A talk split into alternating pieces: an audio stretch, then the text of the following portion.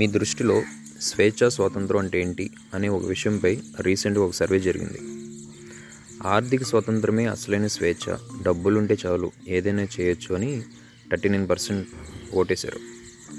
Country చుట్టూ నాకు నచ్చిన ప్లేస్లు తిరుగుతూ ఉంటే అది అదే అసలైన ఫ్రీడమ్ అని థర్టీ పర్సెంట్, బౌండరీస్ లేని లవ్, రొమాన్స్తో వచ్చే ప్లెజరే ఫ్రీడమ్ అని ట్వంటీ టూ పర్సెంట్, నాకు నచ్చిన ఇండస్ట్రీలో వచ్చిన ఆపర్చునిటీని యూటిలైజ్ చేస్తూ ముందుకు వెళ్ళటమే నా ఫ్రీడమ్ అని ఇలా ఒక్కొక్కళ్ళు ఒక్కొక్క రేటింగ్ ఇచ్చారు. లాస్ట్కి స్వేచ్ఛ, డబ్బు ఈ రెండిట్లో దేనికి ఓటేస్తారు అని అడిగితే సిక్స్టీ ఫైవ్ పర్సెంట్ ఫ్రీడమ్కే అన్నారు.